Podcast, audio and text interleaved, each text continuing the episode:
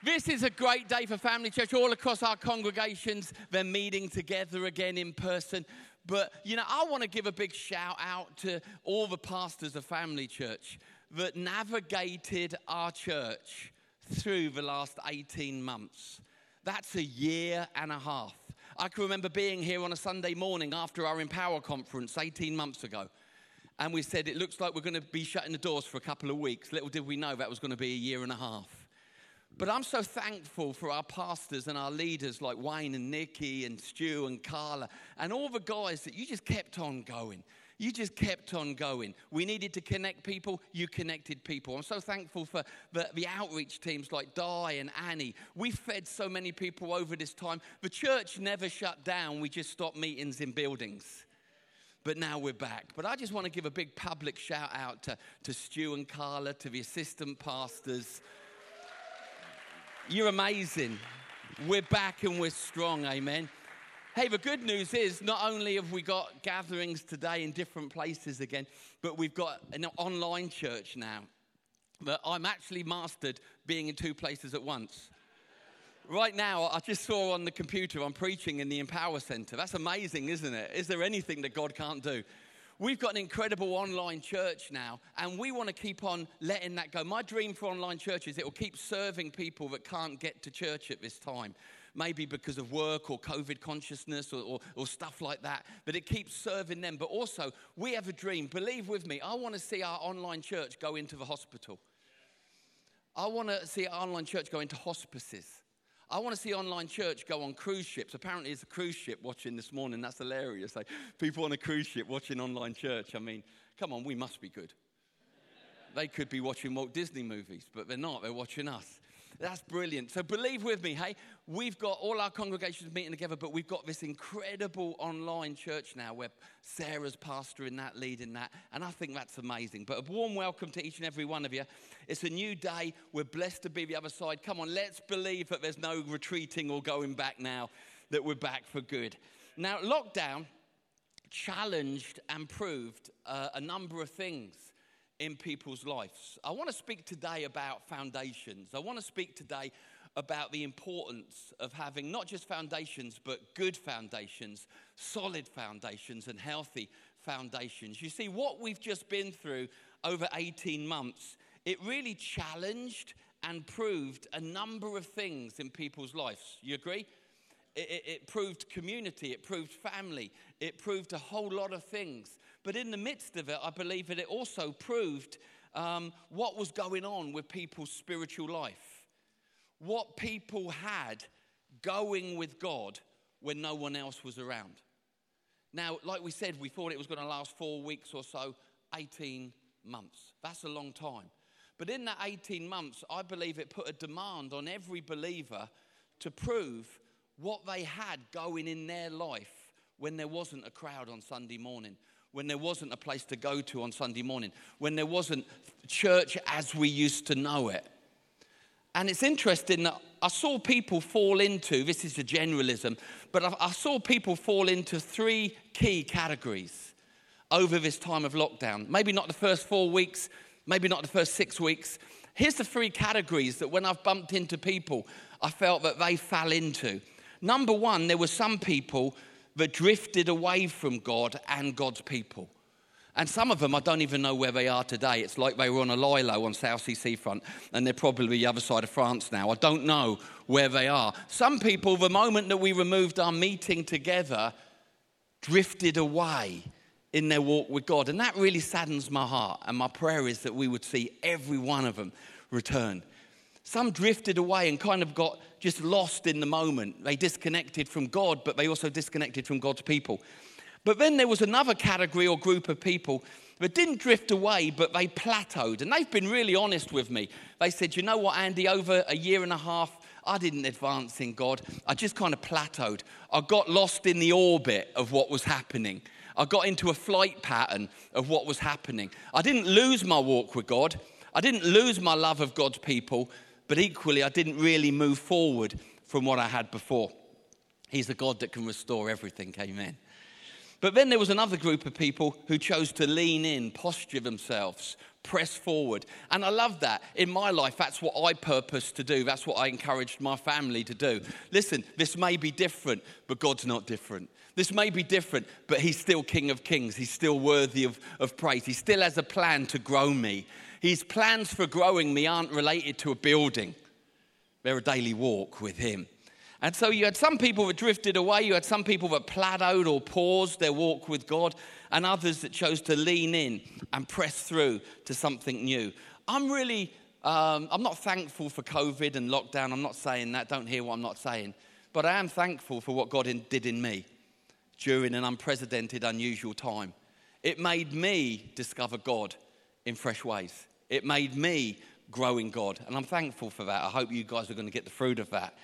Now, what actually happened over the last 18 months in this time where people were responding to God and to God's people, it was actually revealing a couple of things to us. Two things specifically. Number one, people's personal walk with God. What's going on with you and Him personally when the crowd is removed?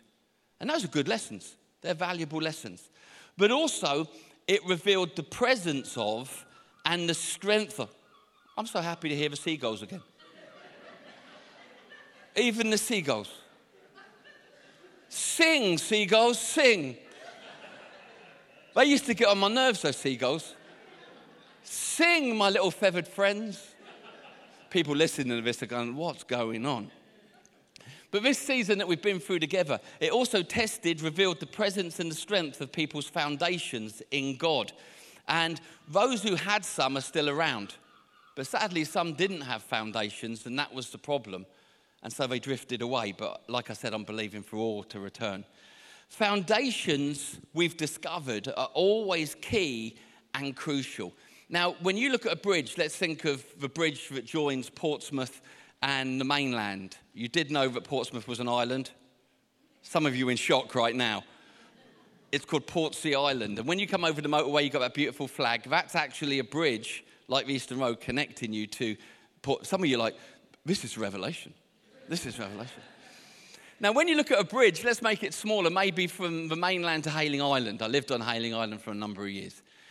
You don't look at the bridge and go, oh, nice set of foundations there. You don't. You drive over it, you go, nice bridge, looks like it's just been painted. Smashing bridge, that. Enjoyed that bridge.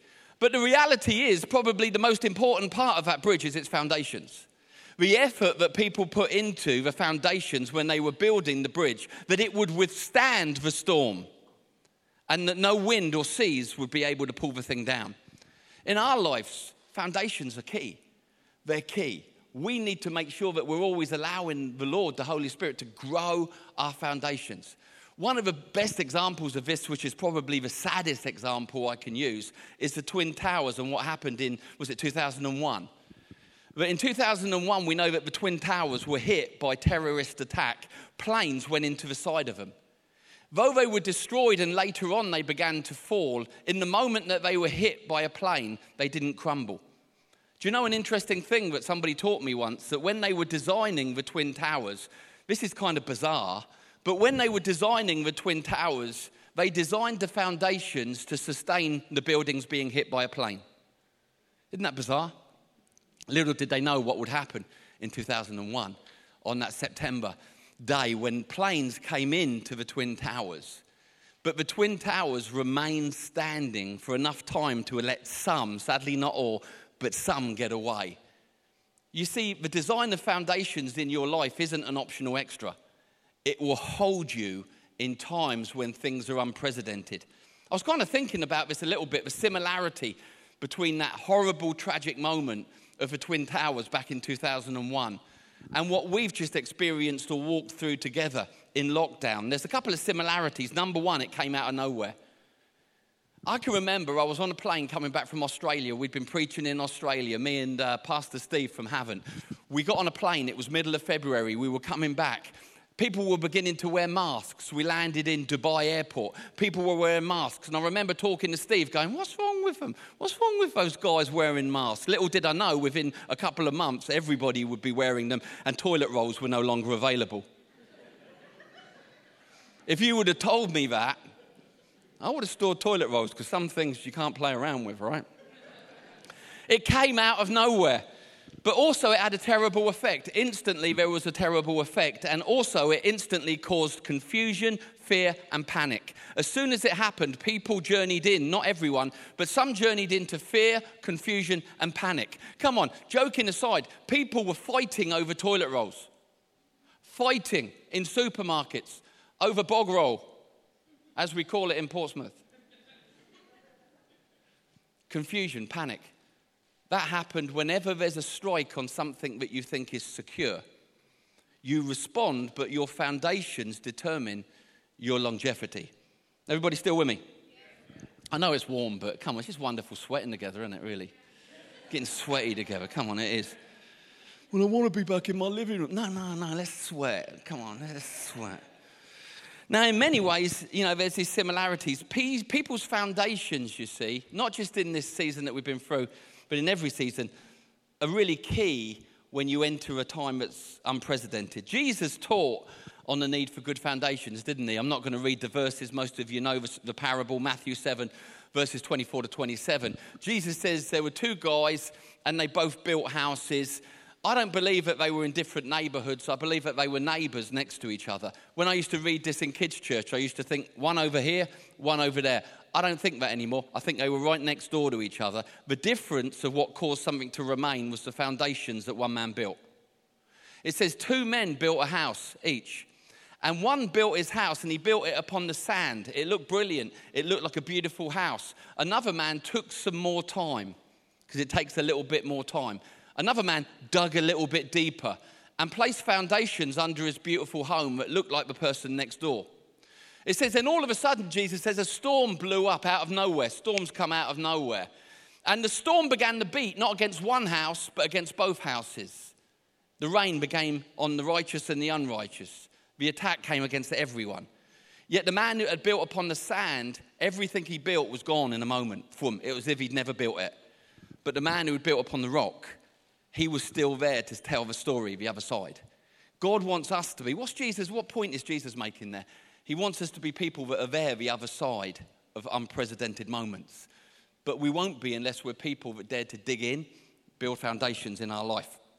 Now, we need to understand that the foundations of our lives as believers, they could be a few of them, but to me, there's two specific ones. Number one, the greatest foundation in our life is Jesus Christ. On Christ, the solid rock I stand, all other ground is sinking sand. Just seeing how many old Pentecostals we had in the room. That's a great song. On Christ, the solid rock I stand. All other ground is it's sinking sand. See, we understand that for every one of us, the foundation of our life must number one be a personal relationship with the person, not the religion, the person, Jesus Christ. Let me read to you from 1 Corinthians chapter 3. And it says in verse 10 By the grace of God, by the unmerited, undeserved goodness and favor of God, by the grace of God has given me, I laid a foundation as a wise builder. This is Paul speaking. And someone else is building on it. Now, that's talking about the pastor and the people he's leading. I can give you a strong foundation, which I will, but I can't make you build upon it. Paul's saying, I've laid like a master builder a reliable, trustworthy foundation, but I can't make you build upon it. That's all purpose to build upon what God's doing in our life. But it says, But each one should build with great care, for no one can lay any foundation other than the one which is already laid, which is Jesus Christ. And again, when you look in the verses, Ephesians 2, verse 20, it says that what we build our lives today on, our beliefs on today, are what the apostles or the early church leaders taught with Christ always being the chief cornerstone. Don't ever build on anything that's not got Jesus at the center of it. So we build our life on a strong foundation when we purpose not to build upon religion, but to build upon the person of Jesus Christ. He's the solid rock, He's the cornerstone that's immovable in stormy days.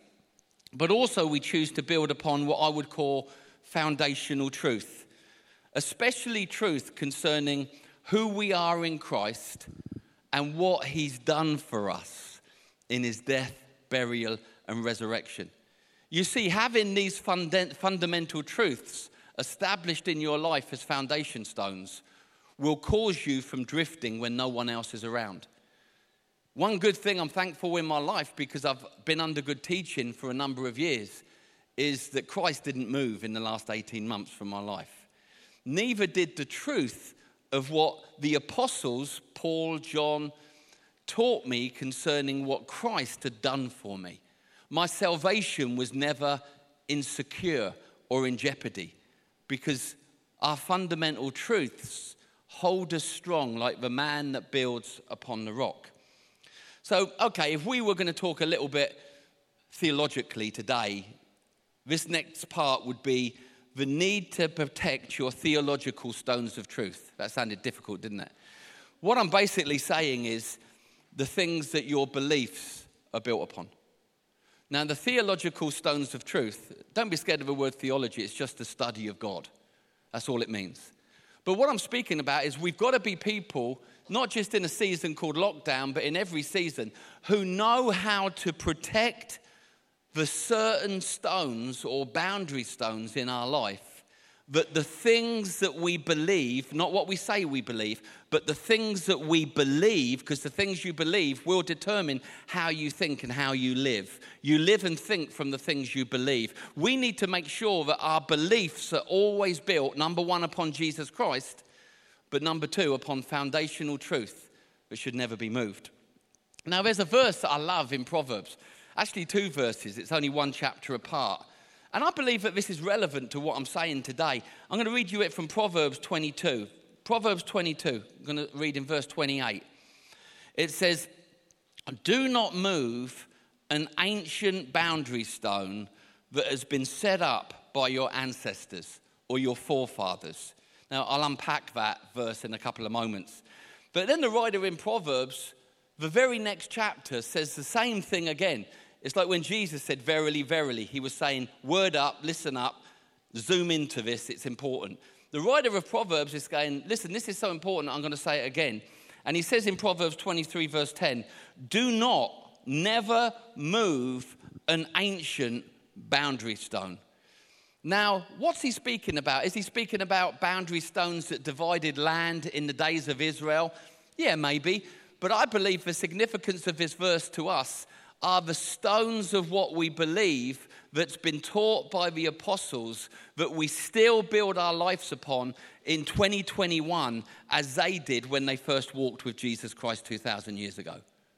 See, boundary stones determine where you go and where you don't we need to make sure, and for me, this lockdown season highlighted for me the importance of us being committed to discipleship, not just conversion.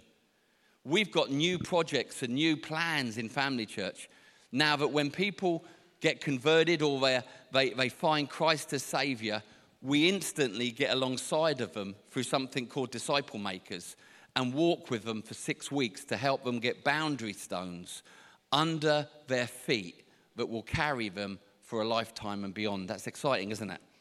So, this verse do not move an ancient boundary stone set up by your ancestors or your forefathers. Number one, it says, do not remove or allow to be replaced. There's certain truths that are peripheral that don't really matter that much, they're just kind of important. But there's other truths in Scripture that should be non negotiable. Truths concerning Christ, and what God has done for us in and through Jesus Christ. To me, those are the boundary stones that if anyone comes to try and move them from your life, you need to go, don't touch that. Don't touch that. You're not moving those boundary stones because everything I am and will ever be is built upon those truths that were put in position by my forefathers. Now, I'm not talking about your unsaved granddad or great granddad.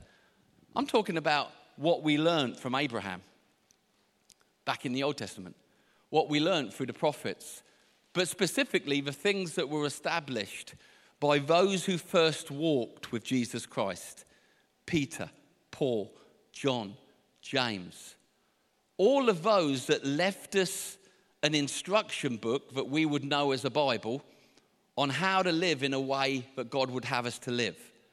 Let's not allow anything that's modern to remove what our forefathers in the faith placed in position, giving their lives to do so. They didn't do it cheap. So that we, in 2021, could have solid ground beneath our feet that was immovable in times like we've just been through together. Everybody good? Give me a wave. So we need to make sure that we're not going to allow foundational truths to be moved, destroyed, or disturbed in our lives. Not just from seasons that are unusual, like lockdown, but by confused or compromised people. Sometimes people don't want to live in the truth of God's word because it doesn't accommodate the life they want to live. So they change God's truth to bring Him down to be like them. And then they come to you and say, Do the same. You need to say respectfully, with all the love of God attached to it, get stuffed. Get lost. You may have chose to sell out to something that pleases your soul, but I'm not going to. I'm going to continue. You can call me old fashioned, you can call me a fuddy duddy. Sticks and stones will break my bones, but words will never hurt me, and all that good jazz. I'm not moving the boundary stones because they've worked under my life for 30 years and they've kept me strong not just through lockdown seasons, when me and Gina went through stuff that was rough. We've been through it as well. When we've struggled through things, when things came against us, we were in moments where things looked hopeless. It's true, right? We're not lying. We have been. You know what helped me to keep standing? The truths, the boundary stones of God's word that said who I was. So we need to make sure that when we mix with people that want to compromise it, bring God down to be Johnny round the corner, we're saying, no, he remains the awesome one. And we're allowing our lives to come into him, his image, not bringing him down to be like us. But also, we need to protect ourselves, especially living in an age where there's so much social media, YouTube, Facebook, um, experts speaking over YouTube, that if they didn't have YouTube, they would never be allowed on a church stage. Because they're idiots and they're deceived, a whole bunch of them. They don't know the word, yet YouTube gives them a perfect platform to come into your home, into your life, and tell you what's true, even when it's not. Now, don't get me wrong, there's some awesome people on YouTube. There's some incredible teachers of the word on YouTube and on Facebook.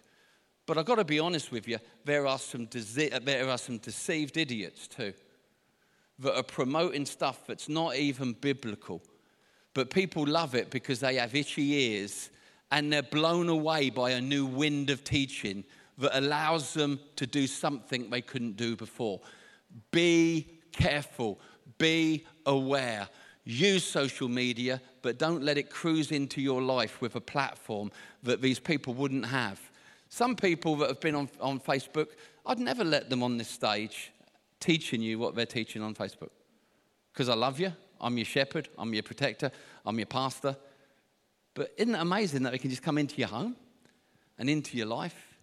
Be careful, be careful. It says, in the last days, in the last days, many will fall away. Why? Because they hear doctrines and teachings that are not foundational truth. Come on, let's protect foundational truth even if we're called religious. It's worked for 2,000 years. Now, I can never get this word out correctly because I'm from Portsmouth, but I'll try my best, all right? It's called modern progressivism. Thank you very much. Modern progressivism. All right, pride nearly took me out on my second chance there. Modern progressivism. Now, modern progressivism, I can't not do it now. It's, it's like when I first learned to say Mephibosheth, I was off. Now, modern progressivism comes in and says the Bible was relevant for its time, but now we understand science more.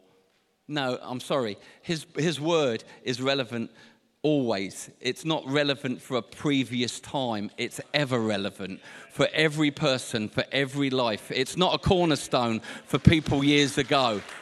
Yeah, but we understand science No, no, God invented science. I'm sorry. His word, you're discovering what He made. But there's a lot of teaching today available on the internet which would be modern progressivism, which would go, oh, that was God then.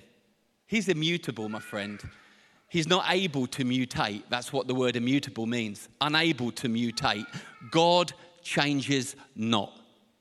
God changes not. His truth is truth now just as it was truth then. We need to understand the immutability of whatever it is that word of God. A lot of big words today. I'm exhausted. I'm going to have to have a sleep this afternoon. protect your life, guys. How do you protect your life? You understand the boundary stones of God's word, who He is, who He's, He says you are all that he did for you in his death, burial, and resurrection. We make those boundary stones non negotiable. So, no modern progressivism, confused people, compromised sounds pull us away from living a solid, God fearing, God loving, God flourishing life. So, today I'm kind of teeing you up a little bit. I don't know if you knew that because I want to spend the next few weeks. I may do some of them, some of the other pastors may do some of them. But I thought it's really important coming out of a time where foundations were tested to talk about some of our foundations. I know we may have preached them over the years, but I just think this is an important time to make sure everyone has boundary stones that are correct under their feet. Not because of where we've come from, but also because of where we're going. I'm so excited about where we're going as a church. I'm so excited about what God. I don't know about you this morning. I had such an appreciation for church this morning. When, when I came back in this room, I had such an appreciation. Sometimes you don't know what you got till it's gone. Come on, did anyone else say, oh, this is awesome? Come on, let's seriously, let's get on set up teams. Let's get on breakup teams. Let's get on kids team. Let, let's not any apathies we may have had before stop us doing what God wants to do next. All right, let me bring this in for a landing because it is hot, it is sweaty, and if I keep trying to say progressivism, I'm going to get it wrong. All right? What are some of the keystones of truth? How salvation is a gift of grace, not works. That's got to be a solid stone beneath your feet. Otherwise, you'll always end up with the factory setting of trying to make God love you or save you when he already has. Grace, not works. That's got to be a boundary stone under our feet. Here's another one righteousness by faith. I'm looking forward. I'm going to teach that in a couple of weeks. Righteousness by faith. That a man or a woman is not made right before God by the things they do or the keeping of the law, but by faith in Jesus Christ well, surely a person should do righteous things. Yeah, but let me ask you this if a man's made righteous by faith in Jesus Christ, do the righteous things he now does make him righteous, or was he righteous already? These are some of the things we're going to spend some time talking about.